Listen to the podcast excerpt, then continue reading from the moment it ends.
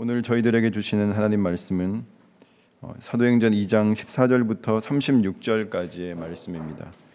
우리 한 목소리로 읽겠습니다. 시작. 베드로가 열한 사도와 함께 서서 소리를 높여 이르되 유대인들과 예루살렘에 사는 모든 사람들아 이 일을 너희로 알게 할 것이니 내 말에 귀를 기울이라 때가 제 삼신이 너희 생각과 같이 이 사람들이 취한 것이 아니라 이는 곧 선지자 요엘을 통하여 말씀하신 것이니 일러스되 하나님이 말씀하시기를 말세에 내가 내 영을 모든 육체에 부어 주리니 너희의 자녀들은 예언할 것이요 너희의 젊은이들은 환상을 보고 너희의 늙은이들은 꿈을 꾸리라 그때에 내가 내 영을 내 남종과 여종들에게 부어 주리니 그들이 예언할 것이요 또 내가 위로 하늘에 서는 기사를 아래로 땅에 서는 징조를 베풀리니 곧 피와 불과 연기로다 주의 크고 영화로운 날이 이르기 전에 해가 변하여 어두워지고 달이 변하여 피가 되리라. 누구든지 주의 이름을 부르는 자는 구원을 받으리라 하였느니라. 이스라엘 사람들아 이 말을 들으라. 너희도 아는 바와 같이 하나님께서 나사렛 예수로 큰 권능과 기사와 표적을 너희 가운데서 베푸사 너희 앞에서 그를 증언하셨느니라. 그가 하나님께서 정하신 뜻과 미리 아신 대로 내준 바 되었거늘 너희가 법 없는 자들의 손을 빌려 못 박아 죽였으나 하나님께서 그를 사망의 고통에서 풀어 살리셨으니 이는 그가 사망에 매어 있을 수 없었습니다. 다윗이 그를 가리켜 이르되 내가 항상 내 앞에 계신 주를 배웠으며 나로 요동하지 않게 하기 위하여 그가 내 우편에 계시도다. 그러므로 내 마음이 기뻐하였고 내 혀도 즐거워하였으며 육체도 희망에 거하리니 이는 내 영혼을 음부에 버리지 아니하시며 주의 거룩한 자로 썩음을 당하지 않게 하실 것이미로다. 주께서 생명의 길을 내게 보이셨으니 주 앞에서 내게 기쁨이 충만하게 하시리로다 하였으므로 형제들아 내가 조상 다윗에 대하여 담대히 말할 수 있노니 다윗이 죽어 장사되어 그 묘가 오늘까지 우리 중에 있도다. 그는 선지자라 하나님이 이미 맹세하사 그 자손 중에서 한 사람을 그 위에 앉게 하리라 하심을 알고 미리 본 고로 그리스도의 부활을 말하되 그가 음부에 버림이 되지 않고 그의 육신이 썩음을 당하지 아니하시리라 하더니 이 예수를 하나님이 살리신지라. 우리가 다 이 일의 증인이로다. 하나님이 오른손으로 예수를 높이심에 그가 약속하신 성령을 아버지께 받아서 그가 보고 다윗은 하늘에 올라가지 못하였으나 친히 말하여 이르되 주께서 내 주에게 말씀하시기를 내가 내 원수로 내 발등상이 되게 하기까지 너는 내 우편에 앉아 있으라 하셨도다 하였으니 그런즉 이스라엘 온 집은 확실히 알지니 너희가 십자가에 못 박은 이 예수를 하나님이 주와 그리스도가 되게 하셨느니라 하니라 아멘. 어, 술을 마시면 사람들은 변합니다. 맞습니까? 네. 그래서 평소에 어, 잘 하지 않는 행동을 이렇게 하는 사람들을 보고 사람들이 그런 생각을 하죠. 혹시 한 잔 했나 이런 생각을 하기 마련입니다. 어, 오늘 본문에 보면 전 세계 각국에 흩어져 살던 유대인들이 와서 또 전국 각지에 흩어져 살던 유대인들이 모여서 이 열두 제자들을 보고 그런 생각을 했습니다. 어, 술 취했나? 어, 평소에 예수, 그 예수님의 제자들과 일면식이 없던 사람들이 보기에도 그냥 평범한 그냥 이렇게 일상적인 어, 삶의 상태는 아닌 것 같고 또 일면식이 있었던 예수님의 열두 제자들을 어, 봐왔던 사람들이 보기에도 평소에 그들이 봤던 예수님의 제자들과는 전혀 모습이 딴판이었던 것이죠. 그래서 그들은 아, 저 사람들이 술에 취했나 이런 생각을 어, 했습니다. 제자들이 어, 확실하게 우리가 말할 수 있는 건 변했다는 것이죠. 사람들이 그렇게 생각할 만큼 그들 안에 변화의 모습이 있었다라는 것입니다. 실제로 복음서의 제자들과 또 사도 행전에 나오는 그 제자들의 모습은 달라도 너무 다른 걸 볼 수 있습니다. 복음서에 나오는 제자들은 어땠습니까? 한마디로 정말 그 찌질하고 예, 바보 같았습니다. 예수님께서 십자가를 지러 올라가시는 그 길에서 서로 누가 크냐 싸우기도 하고 어, 십자가 앞에서 예수님을 다 배반하고 또 마지막에 예수님께서 승천하시기 직전에는 예루살 예이스라엘을 회복하심이 이때니까 그런 정치적인 질문을 마지막에 던지는 그런 참 어이없는 모습을 보여주었던 게 이전에 예수 예수님의 그 제자들의 모습이었다는 사실입니다. 그런데 사도행전에 나오는 제자들은요 그렇게 멋있을 수가 없습니다. 죽기까지 복음을 증거하고 죽음을 무서워하지 않고 예, 감옥까지 가고 그리고 치맛바람의 그 주인공이었던 야고보 그 야고보가요 그 순교의 첫 열매가 된 주인공이 되었습니다. 도대체 이런 일이 어떻게 가능하겠습니까? 사람들은 술에 취했다라고 얘기했지만 우리들은 알고 있는 것이죠. 바로 성령님께서 이들의 삶을 변화시키신 것입니다. 우리 14절 15절 한 번 더 다시 한 번 읽겠습니다. 시작. 베드로가 열한 사도와 함께 서서 소리를 높여 이르되 유대인들과 예루살렘에 사는 모든 사람들아 이 일을 너희로 알게 할 것이니 내 말에 귀를 기울이라 때가 제 삼신이 너희 생각과 같이 이 사람들이 취한 것이 아니라 너희 생각들 너희 생각하는 것처럼 우리가 술에 취한 게 아닙니다. 이렇게 베드로가 먼저 이야기합니다. 때가 제 삼신이 오전 9시입니다. 아침부터 우리가 술 마시지 않았다. 이렇게 얘기하는 거예요. 여러분 사람들은 항상 자기들이 생각하는 수준만큼 듣고 보고 이해하는 것 같습니다. 그들이 제자들의 모습을 보고 떠올릴 수 있었던 유일한 건 술이었습니다. 어쩌면 본인들이 인생에서 경험했던 게 그게 전부였기 때문에 아 저건 술 취하지 않고는 저렇게 할 수가 없다라고 결론을 내렸던 것이죠. 구약의 엘리제 사장에 대한 이야기를 저희들 읽어서 알고 있지 않습니까? 기도하는 한나의 모습을 보고 어, 술 취했다 이렇게 생각했습니다. 왜냐하면 엘리제 사장 엘리제 사장은 매, 매일같이 자기의 방탕한 아들들만 보면서 살았기 때문에 아, 저건 분명히 우리 아들들처럼 저 젊은 여자가 술 취한 것이다라고 판단할 수밖에 없었던 것이죠. 우리는 항상 내 경험의 테두리 안에서 누군가를 보고 누군가의 말을 듣고 누군가를 판단하고 이해합니다. 내 경험. 근데 이 경험에는 딜레마가 있는 것 같습니다. 경험이 없으면 항상 뜬구름 잡는 소리만 하고요. 그렇다고 경험이 있으면 그 경험이 또 전부인 줄 알고 그걸 또 다 전부처럼 얘기를 합니다. 내가 경험해 봤다 이거죠. 그렇다면 여러분 성령을 경험한다는 것은 무엇일까요? 성령을 경험한다는 건 초월적 경험입니다. 단순히 어떤 신비한 경험을 내가 경험하는 게 아니라 내 모든 경험을 초월하게 되는 그 경험을 내 안에 가지는 것입니다. 성령을 경험했다, 성령을 체험했다, 그래 강력한 체험을 했다라고 주장하는 많은 사람들의 특징들이 있습니다. 뭐냐면 내가 그 성령을 경험할 때 그 체험적인 그 현상, 그게 어, 나에게 와서 내가 어떤 기분을 느꼈는지, 내가 어떤 느낌을 느꼈는지 어, 이런 것들을 굉장히 집중적으로 아주 이렇게 어, 사람들에게 말하기를 즐겨 하시는 분들이 계십니다. 그래서 이 경험이 이 경험이 너무 중요한 거죠. 그래서 이런 경험을 해야 성령을 경험한 것이고 이런 경험이 없거나 약한 이들은 조금 약하게 경험했거나 예, 안 경험했거나 이렇게 판단을 한다는 것입니다. 어쩌면 이들이야말로 이렇게 말하는 사람들이야말로 자신들의 경험을 초월하지 못한 어쩌면 초월적 경험을 했는지 모르겠지만 그 경험의 경험을 초월하지 못한 아이러니를 경험하고 있는 것인지도 모르겠습니다. 오늘 우리가 오늘 이 본문을 쭉 읽어봤는데요. 베드로가 단 한 번도 내가 성령을 경험해 왔더니 내 혀가 막 어떻게 되고 내 몸이 어떻게 되고 이런 얘기 단 한마디도 하지 않았다는 것을 우리가 읽었습니다. 베드로가 처음부터 끝까지 얘기했던 것은 무엇입니까? 말씀이었습니다. 구약의 말씀들. 본인이 읽었던 그 말씀들이 연결되고 연결되어서 그 연결된 말씀이 가리키는 것이 예수 그리스도다. 예수 그리스도다. 이 하나만을 성령 충만한 이 베드로가 고백했다는 것을 저희들이 알 수 있다는 것입니다. 여러분 말씀에 충만하다는 것, 말씀의 사람이 된다는 것, 그리고 성령의 충만함을 받는다라는 건 우리가 말씀을 깨달아 안다는 것입니다. 말씀에 연결되는 것입니다. 말씀이 어떻게 내 삶 가운데 적용되고 해석되어야 한다는 하는 것을 깨닫는 것이 바로 성령 충만이라는 사실입니다. 저들이 다른 어떤 경험적 간증들에 너무 마음이 혹하지 않게 되기를 바랍니다. 오직 이 말씀이 우리 안에 깨달아지는 것 그렇다면 우리는 성령 충만하다라는 것이죠.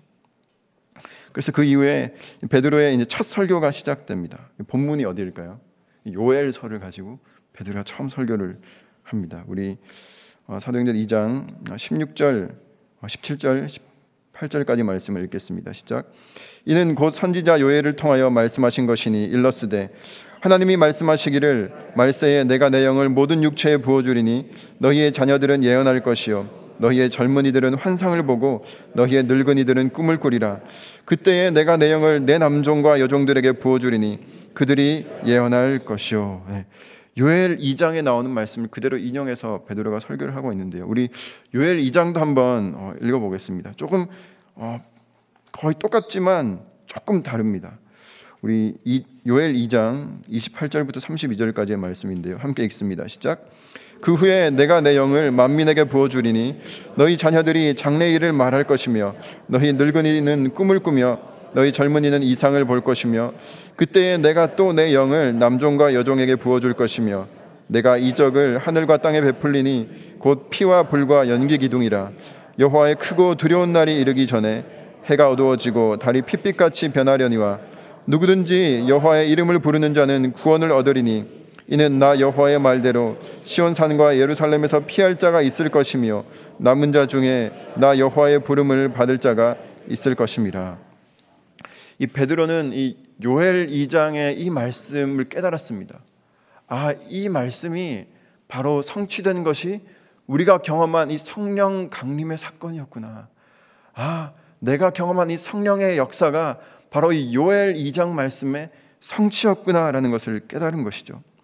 그런데 이 어, 베드로가 어, 하나님이 말씀하시기를 말세라는 표현을 씁니다. 그런데 요엘 2, 장에는요 말세라는 표현이 없고 그 후에라는 표현을 쓰거든요. 베드로가 나름 말을 조금 바꾼 겁니다. 좀 다시 해석을 한 거죠. 말세라고 하는 것이죠. 아, 지금이 바로 말세구나. 여러분 종말이 언제일까요? 언제를 우리는 종말이라고 할 수 있을까요? 정확하게 말하면 예수님께서 오신 그때부터 종말이 시작되었습니다. 성경에서 예수님은 추수할 것은 많되 일꾼이 적으니 추수할 일꾼을 보내주옵소서 이렇게 기도하라고 우리에게 요청하셨습니다. 추수의 때가 심판의 때가 예수님께서 오신 그때부터 시작되었다라는 것이죠. 회개하라 천국이 가까이 왔다. 천국이 가까이 온 그 종말의 때가 예수님이 오신 그 시점부터 시작되었다라는 것입니다. 그때부터 시작된 종말이 언제 끝나는가? 예수님께서 다시 오실 때 그 종말이 끝난다라는 것입니다. 그래서 어, 이걸 조금 신학적인 용어로는 already but not yet 이런 표현을 씁니다. 이미 그러나 아직 완성되지 않은 이미 시작되었지만 아직은 완성되지 않은 그래서 우리가 어떤 시대를 살아가고 있는가 이미와 아직의 사이를 살아가고 있는 것이 저와 여러분의 종말론적인 삶이라는 사실입니다. 그런데 이 말세라고 표현된 이 단어가요, 사실은 단수가 아니라 복수로 사용되어 있습니다. 영어 성경에는 조금 더 잘 번역이 되어 있는데 말세들 in the, in the last days라고 표현이 되어 있습니다. 말세들이라는 것이죠. 어떤 몇 월 며칠, 몇 시, 몇 분, 몇 초로 특정할 수 있는 그런 시간이 아니라 어떤 하나의 기간을 의미하는 것이 말세들이라는 것입니다. 그래서 우리는 매 순간 사실 말세를 살아가고 있는 거예요. 어쩌면 우리의 인생 전체가 종말론적인지도 모르겠습니다. 왜냐하면 오늘은 오늘이 마지막입니다. 지금은 지금이 마지막인 거예요. 어쩌면 우리는 매 순간 마지막을 경험하면서 사는 것입니다. 또한 동시에 우리의 인생은 다 처음 살아보는 것이죠. 항상 처음을 맞이하는 동시에 그 마지막을 맞이하는 것입니다. 그렇다면 처음이자 이 마지막인 우리의 삶을 잘 살아갈 수 있는 방법은 어떤 방법이 있겠습니까? 알파요 오메가이신 처음이자 마지막이신 예수님과 동행하는 것만이 우리의 종말론적인 인생을 가장 잘 살아가는 길임을 믿습니다. 어, 그런데 이 말세에 어떤 일이 일어나는가 오늘 그 본문에 보니까 자녀들은 예언을 합니다. 그리고 젊은이들은 환상을 보고요. 노인들은 꿈을 꿉니다. 예언이라는 건 말씀에 대한 통찰을 의미하는 것이죠. 그리고 환상은 비전입니다. 꿈은 소망입니다. 그런데 여러분 뭔가 조금 이상하지 않습니까? 말세에 꿈을 꾸고 비전을 보고 환상을 보고 우리가 흔히 생각하는 말세와는 조금 어울리지 않는 단어들이라는 사실이에요. 일반적으로 사람들이 말세라고 하면 생각하는 것들이 어떤 것들이 있을까요? 세상의 끝이다, 세상의 종말이다라고 하는 그 이미지 속에는 어떤 것들이 있습니까? 우리 성경에 나오는데요. 우리 예레미야 애가 말씀을 보겠습니다. 예레미야 애가 우리 지난주에 어, 쭉 봤던 말씀인데 예레미야 애가 5장 13절 14절에 이 거의 세상의 끝을 살아간다라고 하는 사람들이 어떤 삶을 사는지를 어, 명시하고 있습니다. 우리 예레미야 5장 말씀 함께 읽겠습니다. 시작. 청년들이 맷돌을 지며 아이들이 나무를 지다가 엎드려 지으며 노인들은 다시 성문에 앉지 못하며 청년들은 다시 노래하지 못하나이다. 요엘서 말씀과 비슷하면서도 다르지 않습니까? 여기도 아이들이 나오고 청년들이 나오고 노인들이 나오는데요. 여기 나오는 청년들은 맷돌을 쥐고 있습니다. 그 삶에 사회적인 그런 짐과 맷돌을 쥐고 있는 것 같은 그런 어깨 인생의 무거운 짐을 청년들이 지고 살아가 산다라는 겁니다. 그리고 이 아이들은 나무를 지다가 엎드러진다고 합니다. 이 나무 지는 것, 나무 하는 것 이건 어른들이 해야 하는 일이거든요. 어른들이 해야 하는 일을, 하는 일을 아이들에게 다 떠, 떠맡겨 놓고 어른들은 딴 데 마음이 있는 것입니다. 그리고 노인들은 다시 성문에 앉지 못한다는 것입니다. 당시 성문이라는 건 어떤 권위 있는 자리를 의미하는 거예요. 그러니까 어른들이 예, 모든 권위를 잃어버린 그런 세상이라는 것입니다. 그리고 청년들이 다시 노래할 수 없는 세상, 이 바로 말세. 보통 사람들이 경험하는 말세라는 거예요. 망해가는 세상의 모습이라는 것이죠. 그런데 오늘 본문에 나오는 이 하나님의 사람들이 맞이하는 말세는 어떤 것인가? 청년들이 꿈을 꾸고 노인들이 꿈을 소망을 가지고 어린아이들이 말씀에 대한 통찰을 갖게 되는 이런 놀라운 일들을 말씀하고 있다라는 것입니다. 보통 말세라고 하면 꿈을 접지 않습니까? 하던 일 다 멈추고 그만두고 어디 모여가지고 기도만 하는 게 말세라고 각인된 우리의 이미지라면 성경이 말하는 말세 모습은 하나님의 사람들이 꿈을 포기하지 않고 이상을 포기하지 않고 말씀에 더욱더 붙들리는 그런 삶을 우리에게 가르쳐 주고 있다는 것입니다. 이것이 바로 성령을 받은 사람들이 말세를 종말의 시대를 살아가는 태도 라는 것이죠. 왜 이런 삶을 살 수 있겠습니까? 끝이 끝이 아니라는 것을 알고 있기 때문입니다. 종말이란 단순히 모든 것의 끝이 아니라 그 다음에 올 새 하늘과 새 땅에 대한 소망이 종말의 시간 가운데 우리 속에 잉태되었다가 예수님의 재림과 더불어 그것이 열매 맺는 것이 바로 우리의 종말론적 신앙이라는 것입니다. 어쩌면 어, 여기 계시는 어, 우리 모두가 다양한 인생의 계절들을 보내고 계신지도 모르겠습니다. 어떤 분들은 아이와 같은 봄과 같은 인생의 계절을 보내놓고 계시는 분도 계시고요. 어떤 분은 청년이라서 여름과 같은 인생의 계절을 어떤 분들은 이제 가을처럼 스산한 바람이 불어오고 예, 그런 겨울의 계절을 인생 가운데 맞이하시는 분들도 계실 텐데요. 그 계절이 어떠하든지 간에 그 모든 시간들이 우리 인생 가장 처음이기 때문에 설레는 마음으로 맞이할 수 있고 또 그 모든 순간들이 마지막이기 때문에 우리가 간절함으로 허투루 그 시간을 허비하지 않을 수 있는 건 성령님께서 우리 함께 하고 계시기 때문임을 믿습니다. 이어서 19절부터 21절까지의 말씀입니다. 시작. 또 내가 위로 하늘에서는 기사를 아래로 땅에서는 징조를 베풀리니 곧 피와 불과 연기로다. 주의 크고 영화로운 날이 이르기 전에 해가 변하여 어두워지고 달이 변하여 피가 되리라. 누구든지 주의 이름을 부르는 자는 구원을 받으리라 하였느니라. 여기 나오는 내용은 이 종말에 대한 종말에 나타날 그 하나님의 심판과 어떤 통치에 대한 전형적인 어떤 구약적 어, 표현입니다. 이사야나 에스겔이나 아모스나 이런데 반복적으로 나오는 표현이 요엘서에도 등장하고 있는 것이죠. 분명한 건 이 종말의 때 마지막 때가 가까이 오면 그때가 결코 그저 잔잔하거나 부드럽지만은 않을 것이라는 겁니다. 아주 시대 격변을 경험하고 모든 사람들의 마음을 두렵고 떨리게 만들 만한 어마어마한 일들이 눈앞에 닥쳐올 것이다. 라는 것이 성경이 이야기하고 있는 종말의 또 한편의 모습이라는 것입니다. 그런데요, 우리가 주목해서 보아야 할 표현이 있습니다. 20절에 보면 주의 크고 영화로운 날이 이르기 전 이렇게 표현되어 있는데 원래 이 요엘 2장 그 원래 말씀에는 이 말씀이 여호와의 크고 두려운 날이 이렇게 되어 있습니다. 베드로가 이 두려운 날이라는 이 단어를 어떻게 다시 재해석해서 말했냐면 두려운 날이 아니라 영화로운 날이라고 이야기하고 있다는 것을 우리는 기억해야 한다는 것이죠. 여러분 이것이 어떻게 가능합니까?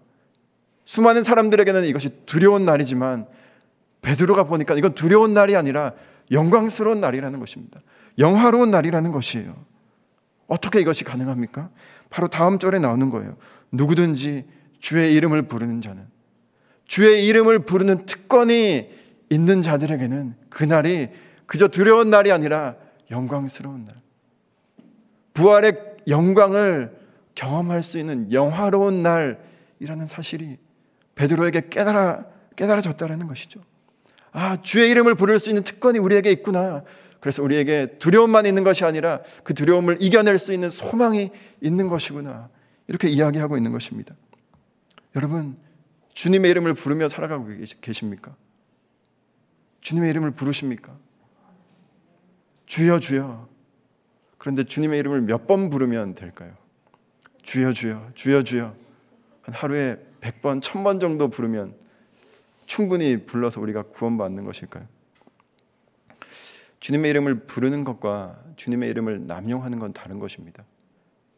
주님의 이름을 의지하는 것과 주님의 이름을 도용하는 건 다른 것이죠. 우리가 마태복음 7장 말씀을 읽어서 잘 알고 있지 않습니까? 거기에 보면 나더러 주여 주여 하는 자마다 천국에 들어올 것이 아니라고 말씀하셨습니다. 아니 여기는 주의 이름을 부르면 구원을 받는다고 했는데 주여 주여 부르는 자마다 천국에 들어오지 못할 것이라는 말은 어떤 뜻입니까? 이때 사람들이 얘기하는 것이죠. 주님, 저희들이 주님의 이름을 걸고 능력을 행했습니다. 주님의 이름을 걸고 살았습니다. 주님의 이름 가지고 이적도 행하고 귀신도 쫓고 권능도 행했습니다. 우리가 주님의 이름을 부르면서 살았습니다. 그런데 어떻게 저희들을 모른다고 할 수 있겠습니까? 나는 너희들을 도무지 모른다. 너희들은 내 이름을 걸고 살았지만 내 이름을 도용한 것이지. 내 이름을 앞에 내걸어 놓고 내 이름을 이용해서 너희의 이익을 챙긴 것이지. 절대로 나를 위해 살지 않았다. 이렇게 말씀하셨습니다. 여러분, 주님의 이름을 걸고 주님의 이름을 많이 말하며 사는 것과 정말 주님의 이름에 걸맞는 삶을 사는 건 다른 것이라는 사실입니다. 어, 제가 늘 그 차를 타고 지나다니는 길목에 얼마 전에 그 햄버거 집이 새로 생겼습니다. 제가 어제는 아내랑 그 차를 타고 가다가 아, 저 햄버거 한번 먹어 먹어봐야 되는데 그랬더니 아내가 저 집 맛없다는 거예요. 아니, 프랜차이즈거든요. 아니, 프랜차이즈인데 맛이 다 똑같지. 근데 아내가 하는 말이 다 괜찮은데 저 집만 평이 안 좋다라는 것입니다. 네. 아, 제가 그 얘기를 듣고 아, 똑같은 이름을 다 쓰고 있는데 그렇지 않습니까? 그 이름을 내걸었다고 해서 그 맛을 낼 수 있는 건 아니구나. 본사에서 레시피도 나오고 재료도 나오고 다 나올 텐데 하라는 대로 하면은 그 맛이 나오는 건데 그 맛이 안 나온다는 건 어떤 뜻입니까? 하라는 대로 안 했다는 것이죠. 저는 저와 여러분이 다 그리스도인이라는 이름을 걸고 삽니다. 네. 레시피가 여기 다 나와 있습니다. 네. 하라는 대로 하고 살면요 세상이 우리로부터 그 소금의 짠맛을 맛본다는 거예요. 근데 하라는 대로 안 하니까 소금의 맛을 잃고 밖에 버림을 당하는 것 아니겠습니까? 여호와의 선하심을 맛보십시오. 아무리 말해도 우리가 그 이름에 걸맞은 대로 살지 않으면 그 맛이 우리로부터 우러나오지 않는 것입니다. 저는 그저 주님의 이름이라는 그 형태만 부를 것이 아니라 정말 그 주님의 이름을 부른 사람답게 저 여러분의 이 말씀을 따라서 살아가게 되기를 축복합니다. 우리 22절부터 24절까지의 말씀입니다. 읽겠습니다. 시작. 이스라엘 사람들아 이 말을 들으라 너희도 아는 바와 같이 하나님께서 나사렛 예수로 큰 권능과 기사와 표적을 너희 가운데서 베푸사 너희 앞에서 그를 증언하셨느니라 그가 하나님께서 정하신 뜻과 미리 아신 대로 내준 바 되었거늘 너희가 법 없는 자들의 손을 빌려 못 박아 죽였으나 하나님께서 그를 사망의 고통에서 풀어 살리셨으니 이는 그가 사망에 매여 있을 수 없었습니다. 베드로가 하는 말이 뭐냐면 예수님이 하나님의 아들이라는 것, 하나님이 보내신 메시아라는 게 이미 증명이 끝났는데 메시아라는 그분을 너희들이 교살했구나 이런 얘기를 하는 겁니다. 너희들이 법 없는 자들의 손을 빌려서 법 없는 자들이란 이방인들, 로마인들을 의미하는 것이죠. 이 율법 없이 사는 사람들, 로마인들의 손을 빌려서 그것도 이 정치적인 입장이 난감했던 이 빌라도의 이 약점을 너희들이 이용해서 예수님을 너희들이 교사했구나. 이렇게 얘기하고 있는 것입니다. 지금 유대인들 앞에서 이 예루살렘의 명절에 얼마나 많은 유대인들이 모여 있었습니까? 그 유대인들 앞에서 수많은 유대인, 유대인들 앞에서 고작 12명이 그런 얘기를 하는 겁니다. 너희들이 메시아를 죽였다. 이건 제정신으로 할 수 있는 얘기가 아닙니다. 그래서 아, 이 사람들이 아, 이거는 소주 한 병 이렇게 들이키지 않고는 얘기할 수 없는 것이구나라고 많은 사람들이 어, 생각했을 법도 한 이야기를 하는 것입니다. 저는 이 말씀을 읽으면서 아, 성령 충만의 또 다른 특징은 담대함이구나. 그 누구도 두려워하지 않을 수 있는 그런 놀라운 용기와 담대함을 성령님께서 우리에게 주신다라는 사실입니다. 이 제자들요 용기가 없어서 예수님을 버렸습니다. 용기가 없어서 숨었던 사람들입니다.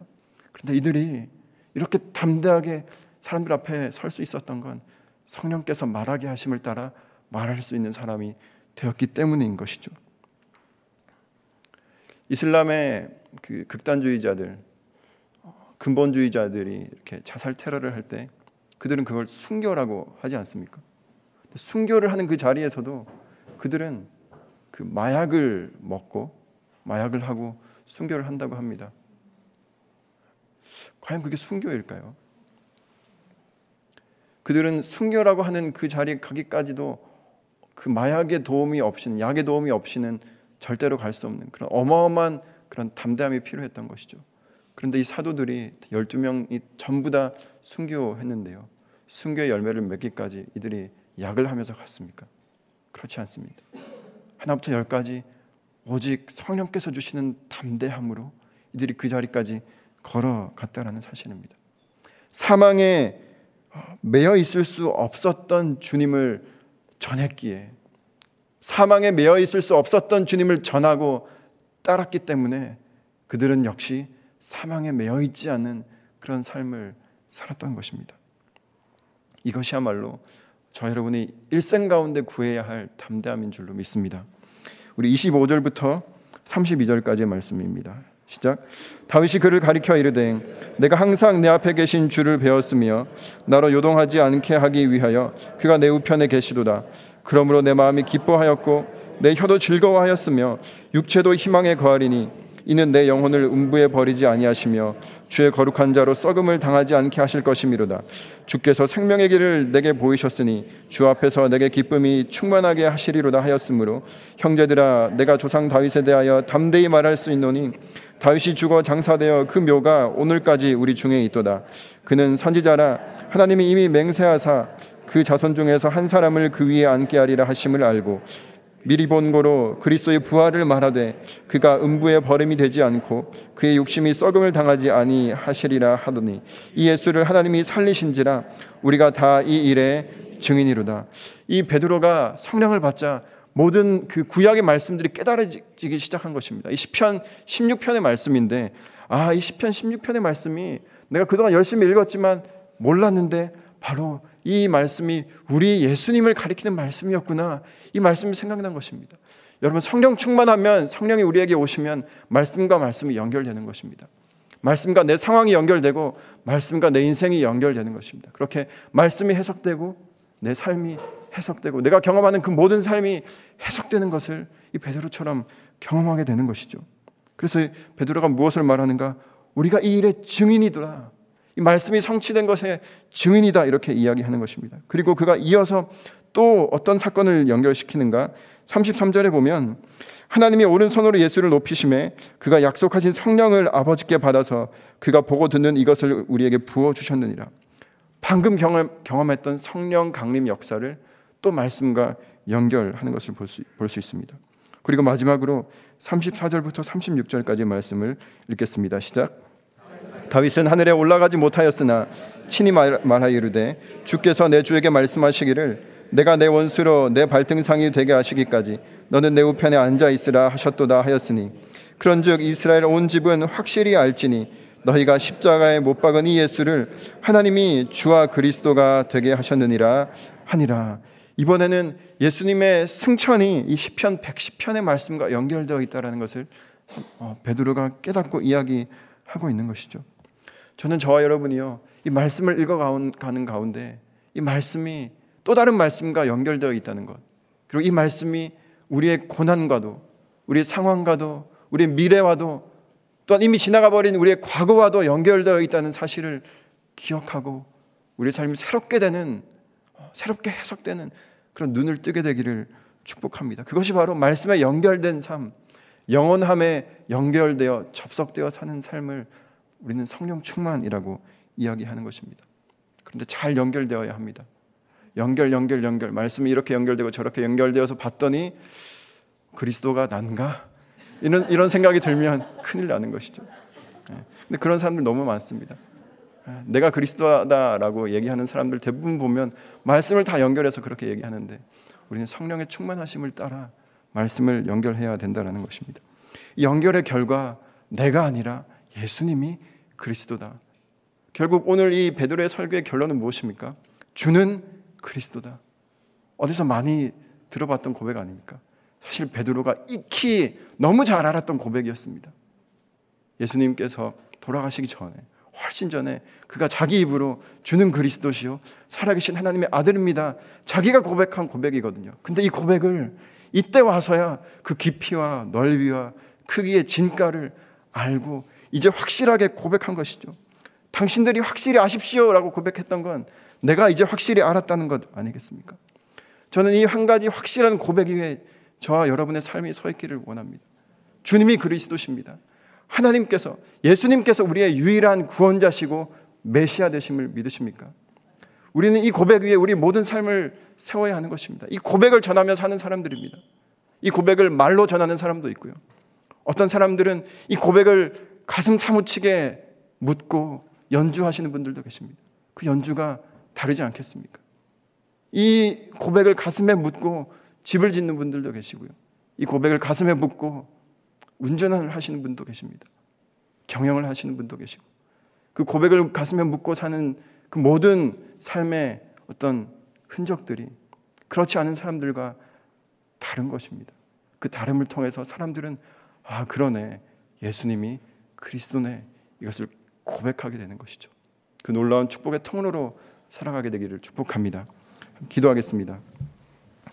하나님 아버지, 우리의 모든 삶의 방식 속에 예수님만이 그리스도시며 주님만이 메시아시라는 고백이 묻어 있고 배어 있게 하여 주시옵소서. 그래서 그 고백 위에 교회를 세우시겠다고 하셨던 예수님의 선언처럼 우리의 삶이 이 고백 위에서 교회가 되어가는 은혜를 누리게 하여 주옵소서. 이제는 그리스도시여 살아계신 하나님의 아들이신 예수님의 은혜와 그 아들을 이 땅에 그리스도로 보내신 하나님의 사랑과 그 모든 말씀을 깨달아 알게 하시는 성령의 역사하심과 연결하심이 주는 그리스도시요 하나님의 아들입니다. 라는 이 고백을 날마다 진정으로 고백하며 또 이 고백 위에 나라는 교회를 세워가고 이루어가는 이 땅의 모든 교회된 그리스도인들 가운데 오늘 함께 예배를 드리는 주의 형제 자매들 가운데 이제로부터 영원까지 함께 하시기를 축원하옵나이다. 아멘.